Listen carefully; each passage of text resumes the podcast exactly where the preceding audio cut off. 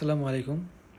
আমাদের আজকের টপিক হলো কনকারেন্সি এবং প্যারালিজম আমরা যারা সফটওয়্যার ডেভেলপমেন্ট নিয়ে কাজ করি, অনেক সময় আমাদের মধ্যে দেখা যায় এই দুটো বিষয় নিয়ে কিছু কনফিউশন তৈরি হয় যে কোনটা দ্বারা আসলে কী বোঝায়।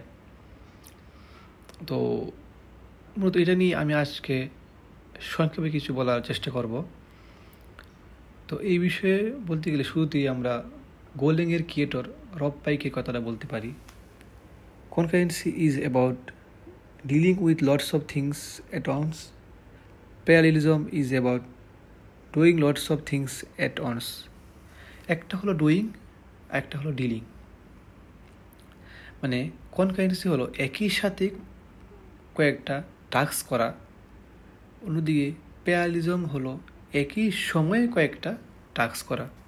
যদি আমরা একটা উদাহরণ দিই, যে একটা রেস্টুরেন্টে একটা কুক কাজ করছে, সে রান্না করছে এবং তরকারি কাটছে সে তরকারি কাটার ফাঁকে ফাঁকে গিয়ে দেখে আসছে যে তার রান্না কতটুকু শেষ হয়েছে।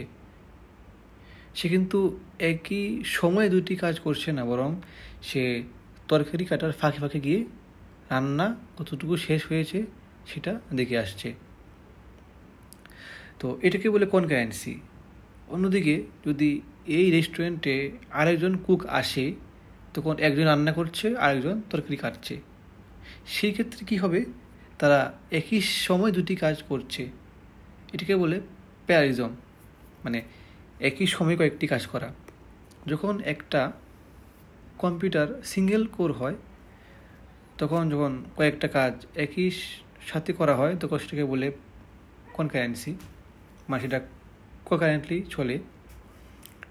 একটা ট্যাক্সে একটা অংশ একটু সম্পন্ন হয়, তারপর এটা স্টপ হয়ে আরেকটা ট্যাক্সে আরেকটা অংশ সম্পন্ন হয়। এভাবে আস্তে আস্তে আস্তে আস্তে দুটি ট্যাক্স একসময় শেষ হয়ে যায়। অন্যদিকে মাল্টিকোর সিপে কী হয়? একটা টাস্ক বিভিন্ন সাব টাস্কে ভাগ হয়ে ভিন্ন ভিন্ন করে রান হয় মানে একই সময় রান হয়।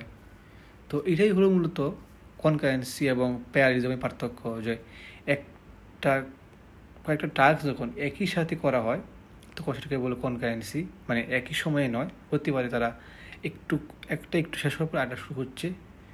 অন্যদিকে যখন কয়েকটা টাস্ক একই সময় করা হয় তখন সেটাকে বলে প্যারালিজম